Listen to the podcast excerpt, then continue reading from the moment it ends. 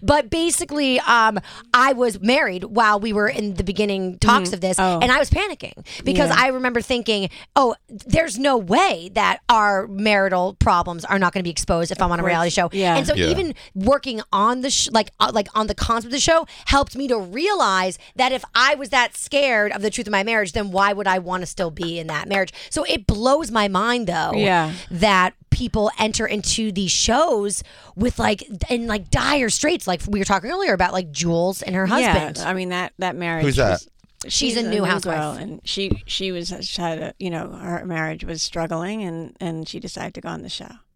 So I don't know. Oh, I don't see, know. I didn't just watch think- the season. She's I she's just the think that's anorexic a- one. Oh, Robert, the She has an sensitivity eating chip disorder. is I think it's bulimia actually. I think oh, it was she's too. a puker. Yeah.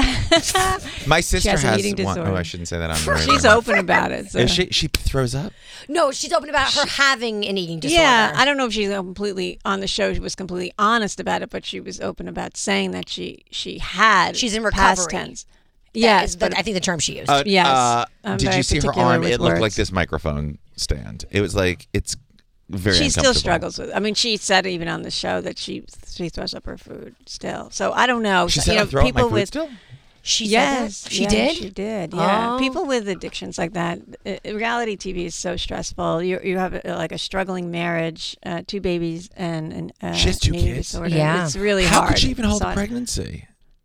I I mean, I, I don't know. I don't, I mean, don't that- know. She she was. I in know recovery. that's a terrible question, but Well, She you've, has you've had about like five in a row, so Yeah. it's okay. it slipped. No, it's a serious. It's a serious uh, situ- It's a serious situation, uh, and and unfortunately, the show doesn't isn't equipped to handle uh, you know a serious conversation about it.